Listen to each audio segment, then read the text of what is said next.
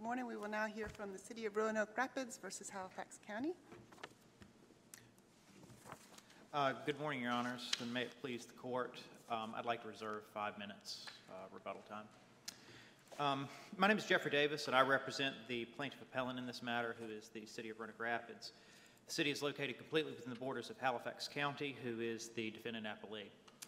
Um, This matter stems from a question of the party's obligations under state law with respect to a 911 dispatching center operated by the County of Halifax. Um, the question is before this court is ultimately one of whether the trial court correctly adjudicated the parties' dueling summary judgment motions on their competing requests for declaratory relief. Um, of course, a, a uh, declaratory relief appeal. Um, I don't think there's any dispute about the facts in this case. This is a uh, disagreement about the, the law. We're, we're asking for some clarity from the court system for um, re- regarding what the law says is regarding these obligations. And so the, um, this is a matter of de novo review for the court. And, and this is an important issue, um, not only for the, the city of Roanoke Rapids and for the county and the other municipalities located within our county, but I, I believe across the state there are, there is no standard with respect to how these responsibilities, especially with respect to the funding of 911 centers and, and dispatching operations, are across the state. It's done differently in, in every county. Um, and so, uh, as an initial matter, state 911 dispatching operations under um, our general statutes are called public safety answering points, or PSAPs. And I'm going to try to use that terminology moving forward, since that's that's what we've used in our briefs and, and what the um, what the uh, state statutes use. Uh, just to briefly touch on the history in this matter, um, since 1998, the County of Halifax has operated the local 911 uh, dispatching service for uh, that covers both the um, their emergency operations as well as emergency uh, dispatching for other um, emergency response units and, and, emer- and agencies that respond to emergencies, fire, police, ambulance, things like that, um, throughout all of the uh, territory of Halifax County. Um, and of course, that includes several municipal police departments, um, the uh, City of Roanoke Rapids Fire Department, um, th- those kind of agencies that respond to 911 calls. Um, and it has been the sole uh, public safety answering point in Halifax County. And at the in 1998, as, the, as this kind of situation evolved and 911 got established, I think it's, it's clear from the briefs, and again, I'm not going to get too far into the history about it unless the, the court uh, wants to. The uh, county and the other municipalities had agreements, and there have been some changes in those agreements and some evolution of those agreements over the years, but had written memorandums of understanding and agreements regarding um, the financial support for the uh, County 911 Center. Um, and there were various formulas that were in there, but ultimately, for our purposes, um, as we as we kind of move into uh, the fiscal year of uh, 2021 to 2022, um, I'm sorry, 2020 to 2021, there were several discussions between the City of Roanoke Rapids and uh, the County of Halifax. Um, in part, that was prompted by the increases that had come year over year with respect to uh, Roanoke Rapids' expected contribution. Um, and ultimately, pursuant to those agreements, and I don't think there's any dispute about this, in those agreements there was a clause whereby um, a municipality could exercise its termination of the agreement. And so Roanoke Rapids chose to do that and made that effective um, for the fiscal year uh, beginning July of 1st of 2022. So 2022, 2023. Um, and so subsequent to that, um, this issue was still kind of out there with respect to funding obligations. And so the city of Roanoke Rapids initiated this, these proceedings by filing a, uh, a uh, lawsuit under the Declaratory Judgments Act. The county filed a counterclaim, and that's what gets us here. Um, so the city takes issue with the trial court's ruling in two respects. The, the first is where the trial court determined that constitutional and statutory law limits the county from bearing the full costs of the public safety answering point. Uh, The second one, the second uh, matter that we take issue with, and the one that I'm, I'm probably going to focus on more, is um, where the trial court determined that the city was required to pay for a portion of those costs. Um, Throughout this, throughout this, the pendency of this action and throughout the city's negotiations with the county, um, the city has always taken the position that um, the county can cover the full costs of the public safety answering point in Halifax County, and in fact, that because of subsequent changes to the law, that it should cover the full costs of the, uh, of that public safety answering point, including municipal dispatching, that is, dispatching out to the individual emergency response vehicles out there in the field. And so I'm going to touch on the statutory and constitutional um, aspect of, of this, that, that kind of first, um, that first issue that we bring to the court as far as the trial court's ruling, and then kind of move into that second one. Counsel, before you touch on those, I, I guess setting up the claims to be really flushed out here, we, we had agreements in the past back and forth. What is the, what, what is the argument as far as what math, is it hundred percent that you're saying should be? Is it, what, could be agreed upon? What claim of what math is really being asked for at the trial court? Because obviously getting to whether there's a constitutional statutory violation of a failure to meet an obligation understood. But what claim of what has not been provided and what math are you arguing today? So, so there's really not, there's really no guidance given for the court as far as the, because the state statutes are silent, and because the um, administrative code with respect to how 911, um, the 911 board regulates the uh, various public safety answering points throughout the state, there's nothing said with respect to, to funding obligations of municipalities there. So And if, so if that's kind of the starting gate, what specifically are you asking the trial court to make a determination? Is it just specifically, as kind of, it seems, hey, you must do this, and if that is the case, what amount and what, what math are you asking for? We would maintain that they would have, that the county would have to cover it 100%, because they have that obligation. So, so From a standpoint of kind of, that's your basis of your negotiation standpoint, not from this is being, this is not statutorily mandated. Yes, because there's, because there's no statutory mandate. In fact, the, the only mandates that, that we, that we would present to the court and that we can find are that, in fact, by maintaining a public safety answering point, the, um, the county is obligated to provide dispatching services uh, to the emergency response units, uh, the, the emergency vehicles out in the field, irrespective of, of who employs them, who, who pays for, or who maintains those um, emergency, uh, those emergency agencies. And has that, that failure to provide the actual service, I don't see anywhere in the facts where that has failed. Am, am I understanding? That hasn't failed. The dollar amount of who is on the hook for is what really is being at issue, correct? Correct, correct. And, and, and because when, when we issued that termination, um, I, I think, I think both parties knew that we were kind of headed this direction.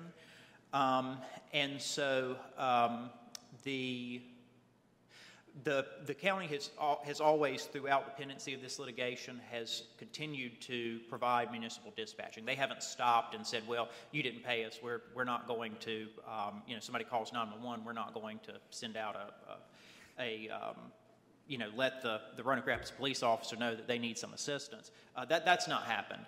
Um, and, and so that, and so they've continued to provide that, and of course, that's one of the things in the trial court's order is, is, is because the trial court found, and again, we disagree with this, found that yes, the city is obligated to pay something. Um, they determined a formula where that by that would be paid, and then of course ordered the pursuant to that ordered the city to pay back the amount that hasn't been paid since 2022. So can you, I'm sorry, you go ahead. Last question, I think, and that, and I can, I'll pat. What case are you citing that gives the trial court jurisdiction to address this issue prior to an identifiable amount to be claimed. Because at this point, we're kind of, we're almost asking the trial court, hey, give us an advisory opinion almost, that this should happen. Because we don't have, we don't have a statutory framework, we don't have it. Give us an advice, it's arguable to say. Yeah, so, so this is filed under the Declaratory Judgments Act, and, and one of the, one of the aspects of that is, is you've got to show that there is, there is some kind of threatened, um, dispute or threatened action. And so in the lead up to this, and it's, it's in the, um, it's in the record, I I don't know the specific page, but the county did transmit, um, did transmit a letter whereby it said that, you know, we would take legal action. Um, this is how much we're, we're asking for under the agreement. Uh, or, or under the, the fact that there is no agreement, they determined it, uh, they determined a number, um, in the ballpark of four hundred thousand dollars. Um, that they would expect the county to, they would expect the city to pay the county and then, um, send a bill to that effect, send an invoice to that effect. So we would say that's the, the kind of threatened action. That's, that's where we kind of get to this stage to be able to say, all right, Declaratory Judgments Act, um, we want the court to tell us what this, what this means. Understood, however, but would it not be more concrete for that bill to actually have incurred and for their, that alleged tort or civil action to be based upon that alleged wrong? we would maintain that the bill has actually incurred, um, because they, they sent us the bill, they, they forwarded it to us. Um, the invoice is out there, it's not been paid. Had, had, but you said yourself, there was negotiation about that, correct? There were negotiations in the lead up to the termination, Okay. yes. But the, the city's been billed for $203,431.51, correct? Uh, yes, at, at, at the point of our filings. Now, I think that since then it's been, you know, we, we've, we've finished that fiscal year. So presumably we would be, we would probably be closer to the $400,000 amount. Okay. Um, I'm good, I'm gonna Okay, so my question is, or questions are, and you said that by maintaining a PSAP, they're required to pay for it. yes. Is this something that they entered into gratuitously? Was it an agreement a long time ago that they would maintain it and others would join? Can you have your own PSAP and then you have to pay 100% of it? Can you explain that whole dynamic? So, so, yes, and, and so to kind of address that, and, and so, um, when these uh, agreements were originally negotiated back in, you know, 1998, and then through the evolution of the early 2000s, um, the uh, state law regarding, um, regarding the obligations of PSAP providers and their, their call-taking obligations and the definition of call-taking evolved. It changed in 2010, and our position would be that 2010 is when that burden gets shifted to them completely. Because up until 2010, um, it didn't cover the last leg, uh, what I would characterize as the last leg of dispatching. That is, and the statute is now codified at 143B 1400, um, and, and specifically subparagraph 7. Um, the, um, prior to 2010, that statute um, did not require the, um, did, did not require the, uh, required the, um, the operator of a PSAP to only process a call up to the point that it is ready for dispatch. And so in 2010, the state amended the, the law and said, you have to, you have to process that call um, and essentially directed out to the emergency responders in the field. And then in North Carolina Administrative Code was amended and, and was made consistent with that. Um, and there's citations in the brief to the, the specific administrative code that makes it clear that what's contemplated there as far as the PSAP's obligation subsequent to 2010 is that the, um, is that they're expected to dispatch a call out to the, the actual responder in the field. Um, and, and so when a, when a PSAP is set up, um, It's a process, there's, there's a, there's a process of going before the 911 board. And of course, as, as part of the, the 911 board, there is a fee that's described in Chapter 143B um, that comes off of um, phone bills um, that goes into a fund, and then out of that fund is paid to the local uh, PSAPs. And part of the basis for how much funding they received is based on the is based in part on what area they cover.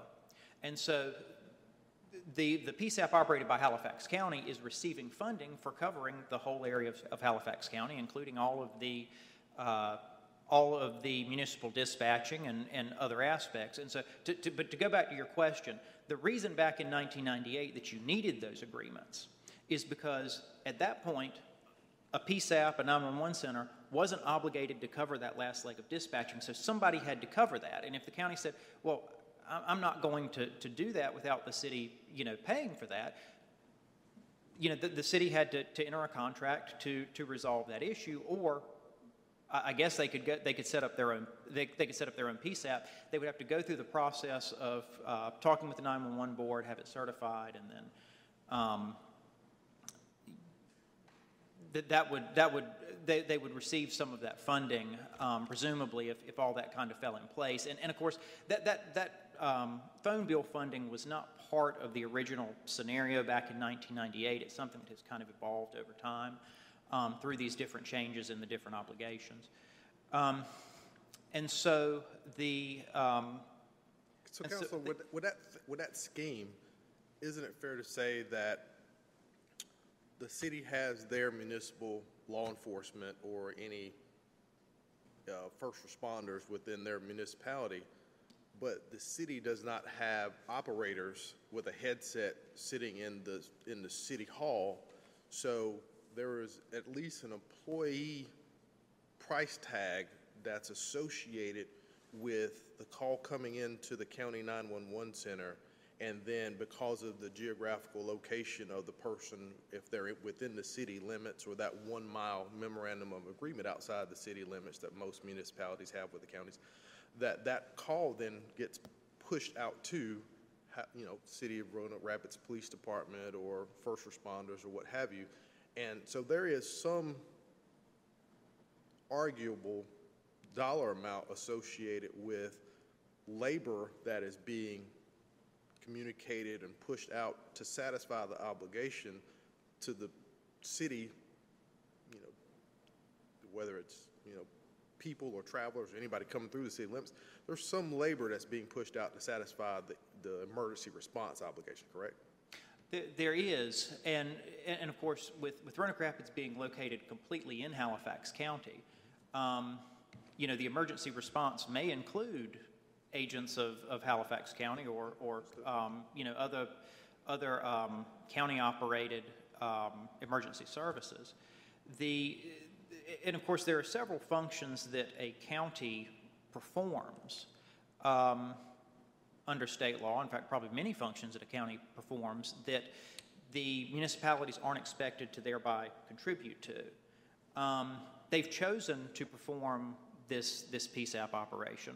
They don't have to, they have to have access to one. If, if they didn't have one, you know, somebody would have to set one up. Um, the benefit is, is that when you set one up, you get the funding. Now, now I think as we, as we talked about at the, at the trial court, that funding is restricted. That is, you can't, you can't go take that and, and pay for every cost of dispatching, but you can pay for some of those costs. And you also get control of it and get to operate it. And, and that was the other kind of aspect of this, this prior situation when we were in the agreements is under those old agreements, the amount that was paid, one of the, one of the kind of variables in that agreement was the uh, budgeted cost rather than the actual costs that were paid. And so as far as the, not only as far as cost, but then as far as the, the management and the um, operation and, and just the control of those. There was an advisory board that was set up in those prior agreements, but there was nothing with respect to, there was no meaningful way that a municipality could contribute to that. It was basically, you know, this is how much you owe us. Um, and, and so, you know, I think the county funding 100% of it is consistent with them being able to make those choices as far as how they, as far as how they choose to staff it, how they, what equipment they choose to use, things like that. Um, I, I don't, don't disagree with the staffing piece. However, I'm, I'm kind of not hearing you address specifically, and let me take a hypothetical for you.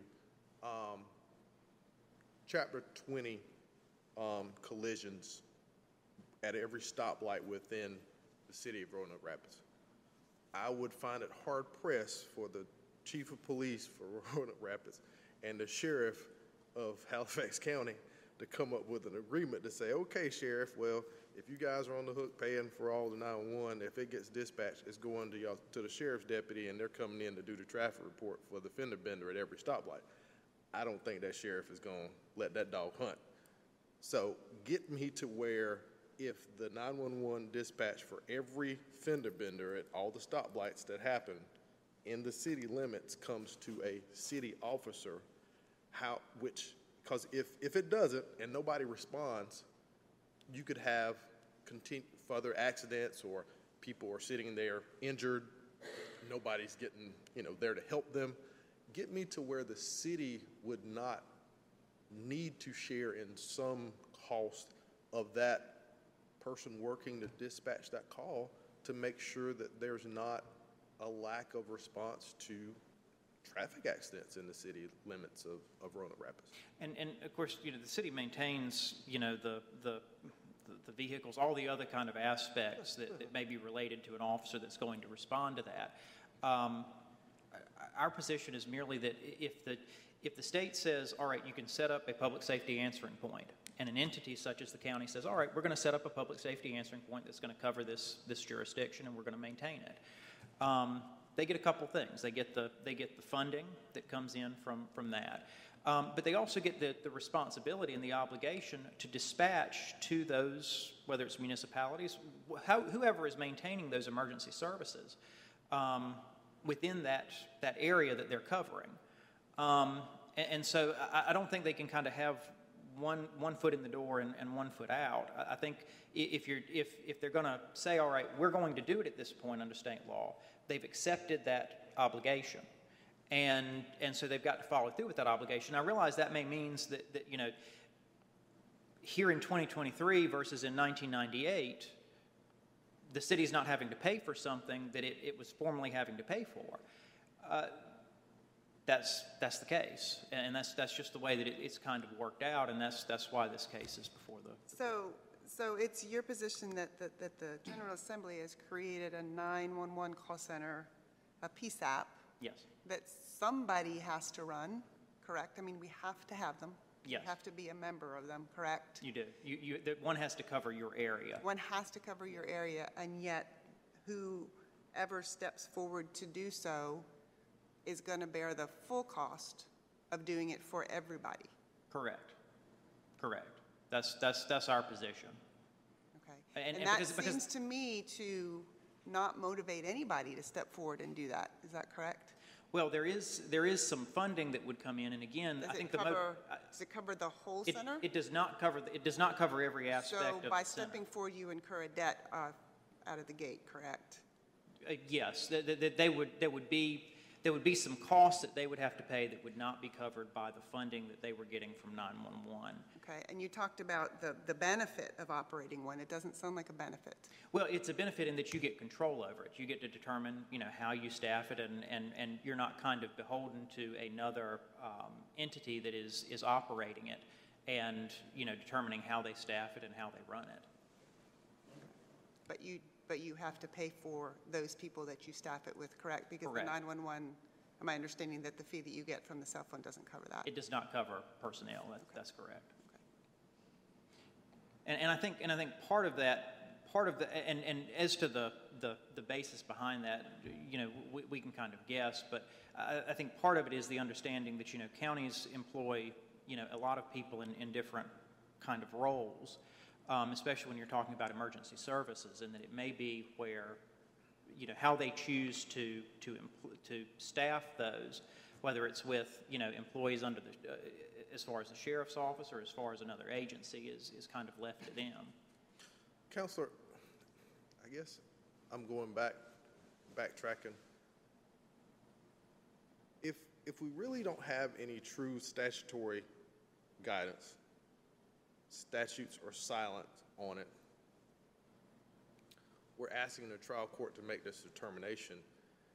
Is this a case that's really ripe for the judiciary versus our friends over in the legislature stepping up to the plate and actually coming up with, with that guidance and with that scheme versus the, the, the courts telling folks what it should be whenever we don't know what it should be?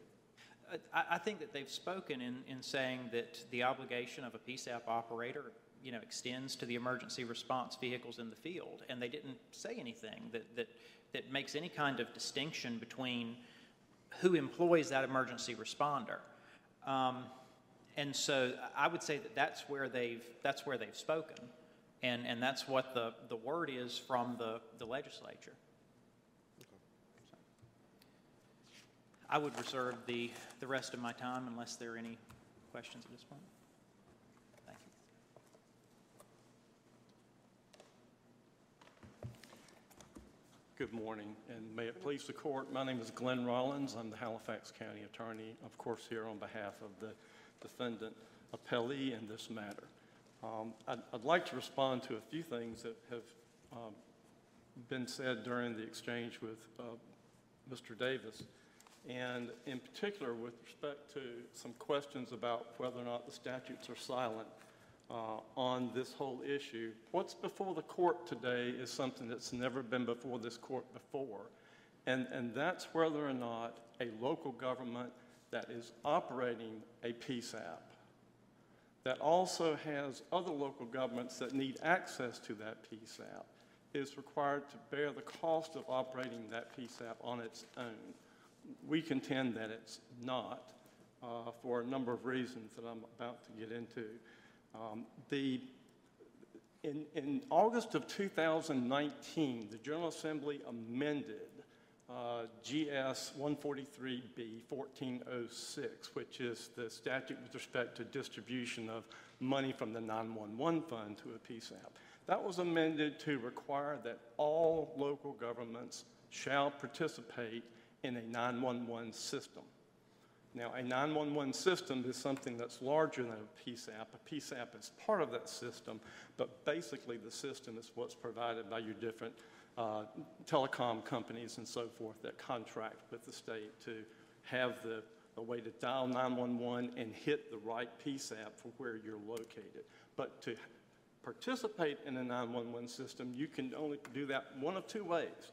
You've either got to operate a PSAP or you have to have the ability to have your, your public safety services serviced by a PSAP. You have to have access to a PSAP. You have to be able to use some other unit of government's PSAP.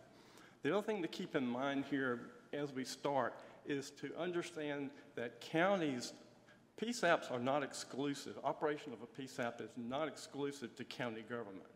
There are many municipalities that operate a PSAP, and as I've mentioned in the brief, one, one example that I'd like to remind uh, the court of is in Lee County, where the only PSAP is the City of Sanford Police Department. So that PSAP in the City of Sanford is taking calls for the Sheriff's Office in Lee County. Uh, and the position that the Uh, plaintiff app- appellant takes in this case is that the City of Sanford should be responsible for all those local costs of operating that PSAP, which just doesn't make sense. Can you clarify something for me? Yes.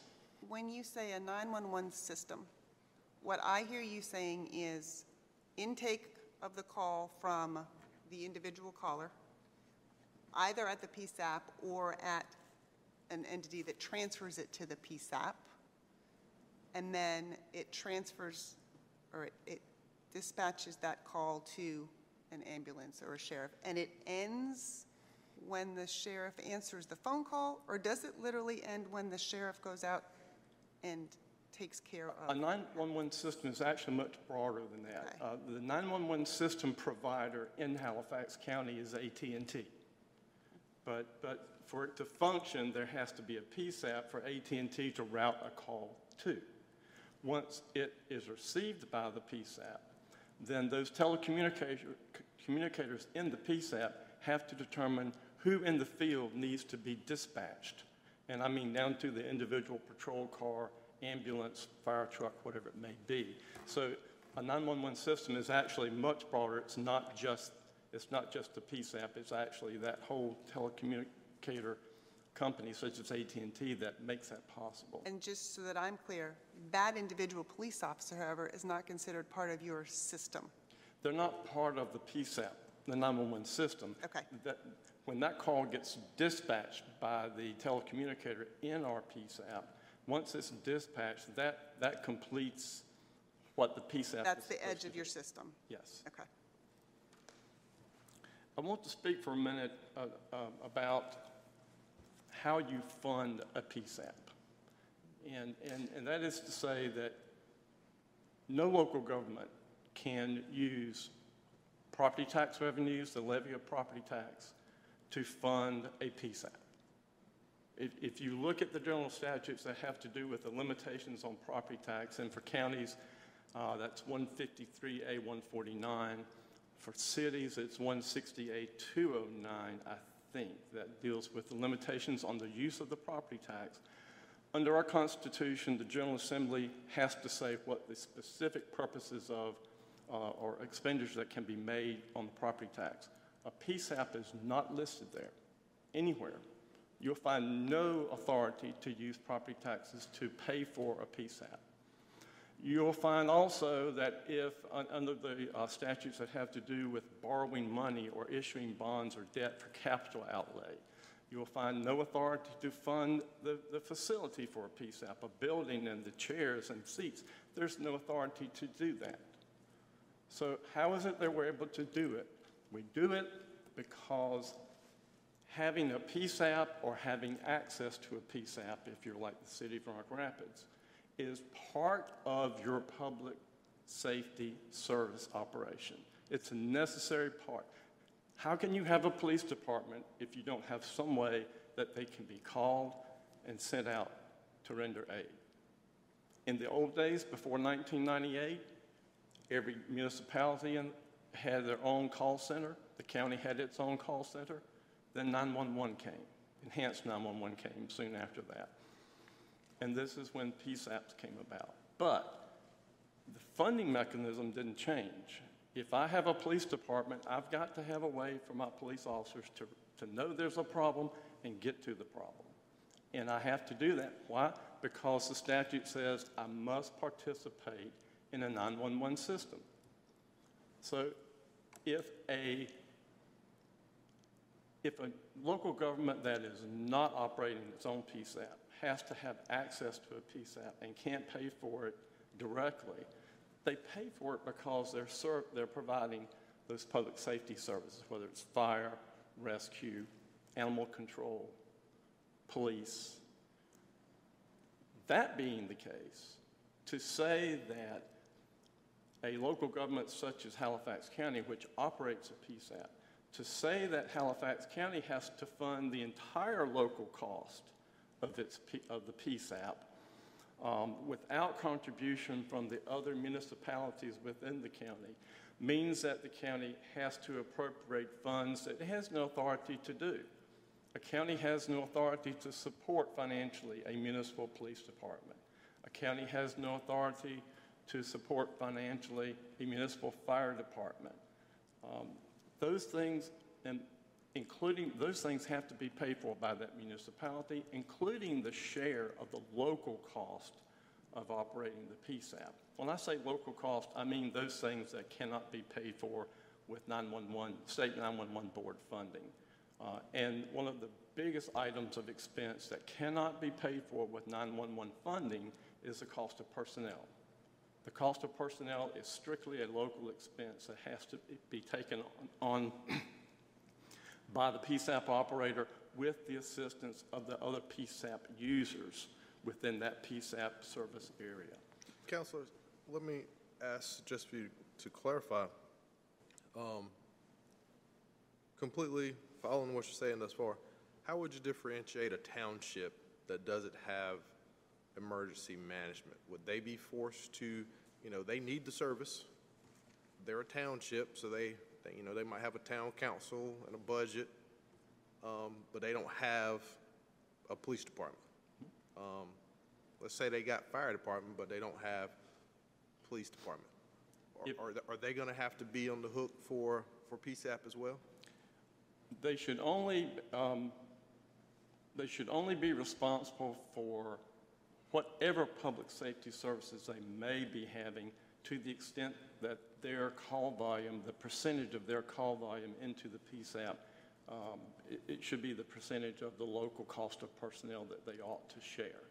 Uh, There are a couple of towns, for example, in Halifax County, town of Hobgood, the town of Halifax, offer no public safety services they aren't required or asked to contribute to the local expense of the PSAP in Halifax County. I hope that answers. All right, let me, and I'm, and I am following, so let me, I'm parsing it out so I kind of build my understanding even more.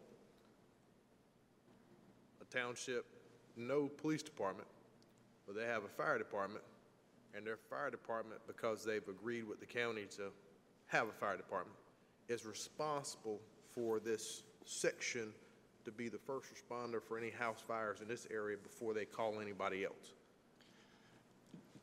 And I don't want to split hairs too much with you about that, but if it's in a really rural community such as we tend to have in, in our county, that fire department is likely a volunteer fire department that's actually in a, in a rural fire district. Mm-hmm. They may also serve that town, mm-hmm. but they certainly serve the rest of the county and the rural fire district. Um, Our position would be that to the extent that they are responding to a fire within that town's limits, mm-hmm. That particular call that took that emergency and dispatched into the town would count toward that munis, that town's call, percentage of the total call volume. Because that call would go to them first before it would go to anybody else. Presu- it- it- Presumably so. That- That isn't necessarily how it works in Halifax, but I take your illustration, yes, sir. I I appreciate it. Um, To, to, con- to continue, our, our main point is this, is, is that every municipality, every local government rather, that has public safety services as part of what they provide their citizens has to include necessarily the cost of being able to have their public safety personnel alerted to an emergency and dispatched to an emergency. Um, And they, they can, they can legally pay for that with their property tax levy uh, because they can pay for police, fire, rescue services within their respective communities with property tax levy. Uh, They cannot pay uh, and neither, the- neither the county nor any town in the county can directly pay for the cost of the PSAP in Halifax County. It has to be under that public safety uh, that each are providing. That's how those costs are covered. The, Can you answer, res- uh, respond to the fact that the statute was changed that added that last leg of the call to what the PSAP must do? That that, in particular, caused now the cost to be borne by the PSAP operator? I, I, I totally disagree with the contention that that change in what must be done by a PSAP, by going to the actual dispatch in the field made any difference. For all practical purposes in Halifax County, um, the telecommunicators and the PSAP have been doing that even before that change was made. You made. have to, because if there's a break, then that doesn't work. Yeah, e- e- exactly, and, and, and it's not made any practical difference in what the practice has been in Halifax County before that change was made. Um, So I, I don't see the, in fact, it's hard for me to see the point that, okay, beforehand, you're saying that as a PSAP, we didn't have to make that final leg, but you had to help us pay for the PSAP then, but now that we have to make the final leg and do more, you, you don't have to help us with the local cost. So I, I don't quite follow the argument, and for all practical purposes, it just makes no difference because we're just going to do that. Um, to go back to, it, in case, I want to go back to a question about justiciability on the, uh, that, that you raised, Judge Gore, earlier. Um, I agree with Mr. Davis that as soon as we got the official word from the city of Roanoke Rapids that they were not going to, that they were going to terminate the interlocal agreements we had in place, uh, the county wrote to the city to let them know that, you know, we're going to continue to provide the service because we have to. We, we, you just have to.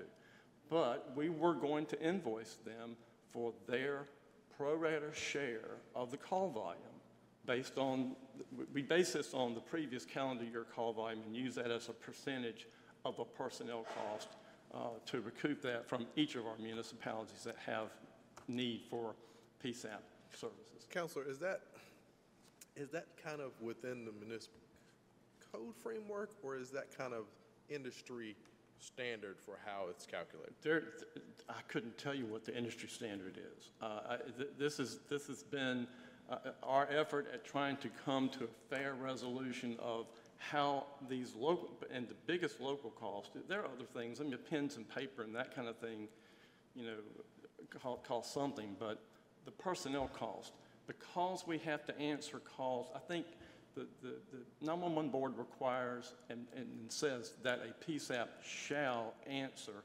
90% of its calls within 10 seconds. We have to answer 95% of our calls within 20 seconds. So, and- that's to get the 911 funding. You've got to meet that, that threshold. Uh, and they monitor that monthly. And because of that, the cost of personnel and the personnel you need is necessarily dependent upon how many calls you have to take. With the city of Roanoke Rapids, they are roughly 24 to 25 percent of our call volume on an annual basis. Uh, So you can see that that's a sizable amount of the call volume, you know, less than that, our personnel costs might be less. But the, in the end, it, it, it was our view that the best solution for how much should we ask from each municipality would be a percentage of the personnel cost based upon the percentage of their call volume in the previous year. Um, And we do have a provision to adjust that if, if you want, at the end of the year, if our budget for personnel was less than what we predicted it was, then there's, you know, provision to, to take some of that back or give some of that back to the municipality or credit it to the next year. If it was more, then they're asked to contribute a bit more depending on where your actual personnel costs come as opposed to your estimated personnel cost in your, in your budget. The- In, in, in the end, our, our basic position is that the cost of participating in a 911 system is a cost that every unit of local government has to bear, whether they are the PSAP operator or not. Uh, And if they are using the services of a PSAP operator, then they should help in the local costs not covered by the 911 fund uh, based upon their percentage of the call volume uh, that, that they have on a, on a regular basis. Just from my understanding, do, are there um, areas where you have overlapping PSAP operators? So that, that's, for example, here, if you, if the the county operates a PSAP and the city operates a PSAP, do you have instances of that, and how does that work? We don't have that in Halifax County. In, in, in, uh, In- in- maybe you can't speak to, And I really don't, I really don't know how that works. Certainly in Wake County, there are a number of PSAPs, and in several counties, there are a number of PSAPs, and some are the, pri- there may be a primary PSAP, and then the other PSAP may be a secondary or backup PSAP that's operated by a different unit of government. In Halifax County, we have both the primary PSAP, and we've also established our own secondary PSAP, actually in Roanoke Rapids, but it's a, a county um, operation. and, and I, I guess my question is, in, in attempting to draft something here, this is going to be used, obviously, in other cases, in other cities and counties throughout North Carolina, because you're the first. It, it, it may be. Um, I, I, what I appreciated about Judge Foster's order was that he recognized that what I think we all recognize is that we would prefer that this be the topic of a successful negotiation of an interlocal agreement. Um, That, that, that, that certainly would be favored.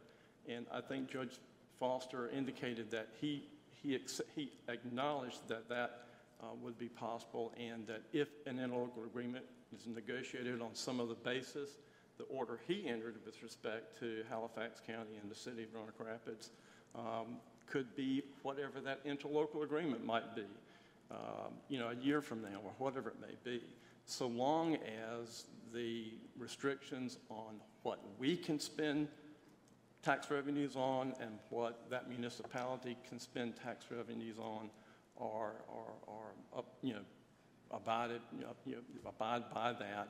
Um, So, yes, it, there, there is, I'm well aware that the decision in this case could have a, is going to be a, could be of statewide impact. I have the sense, not that I've surveyed the state, but I have a sense that many, many uh, jurisdictions have interlocal agreements in place and they're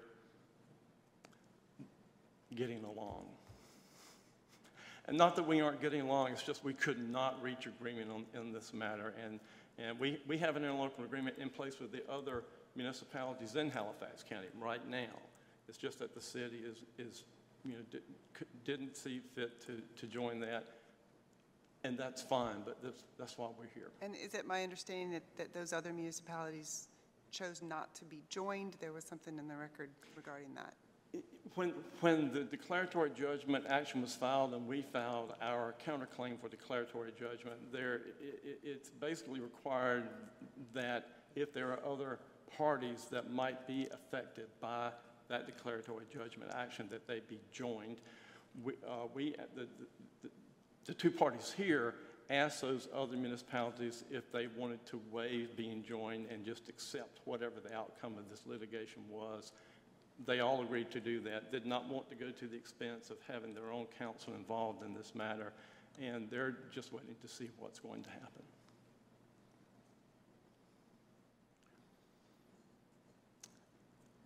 I think those are my major points. Unless you have questions, I, I will have a seat. Thank you. Thank you very much.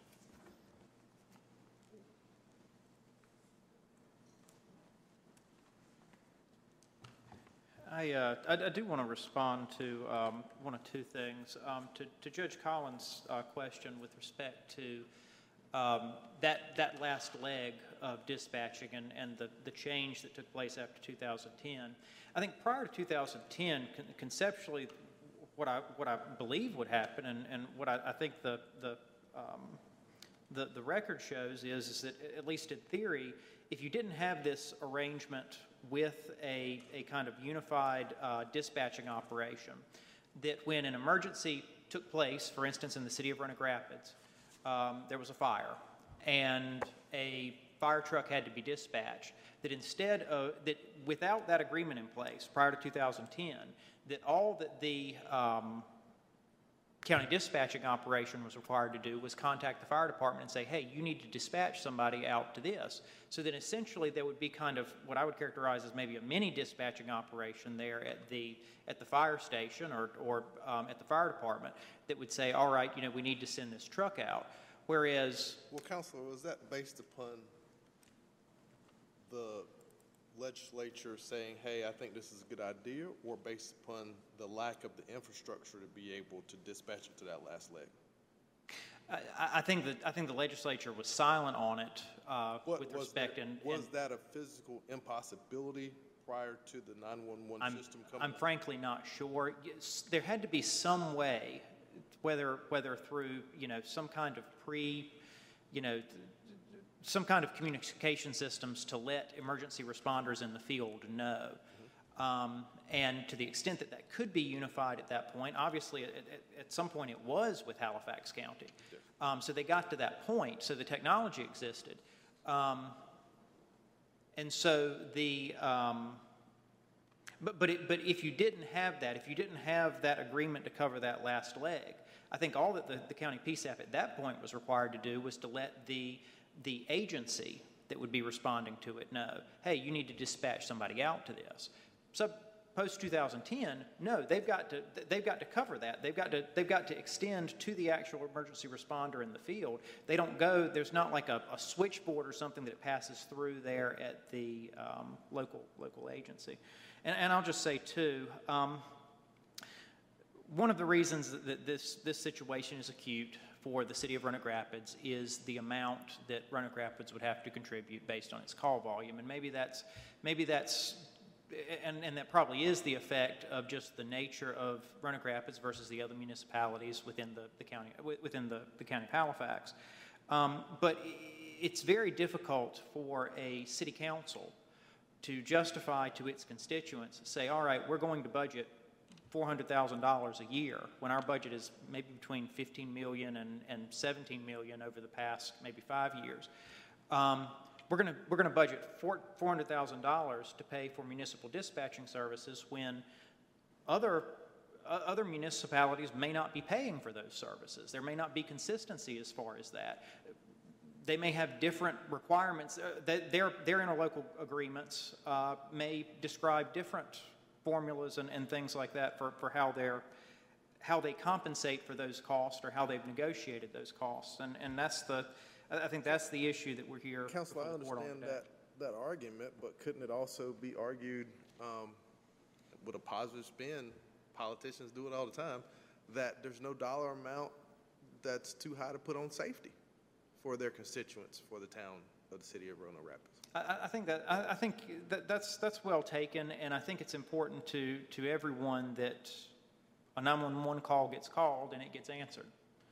Um, and, but, but, you know, I, I will note, and one of the things that's come up before is, of course, a resident of the city of Roanoke Rapids is paying county taxes, which go to support the PSAP, as well as city taxes. Sounds like politicians need to put their heads together and talk, don't it? I'm just, I'm just saying. Math, math, math sounds like it is part of the crux of this argument that has not been able to be flushed out prior to it being at the, you know, and I understand, that's where the rubber meets the road, it sounds like in this, this case, so. Thank you. Thank you. We will take this under advisement. Thank you both for your excellent arguments. Mr. Clerk?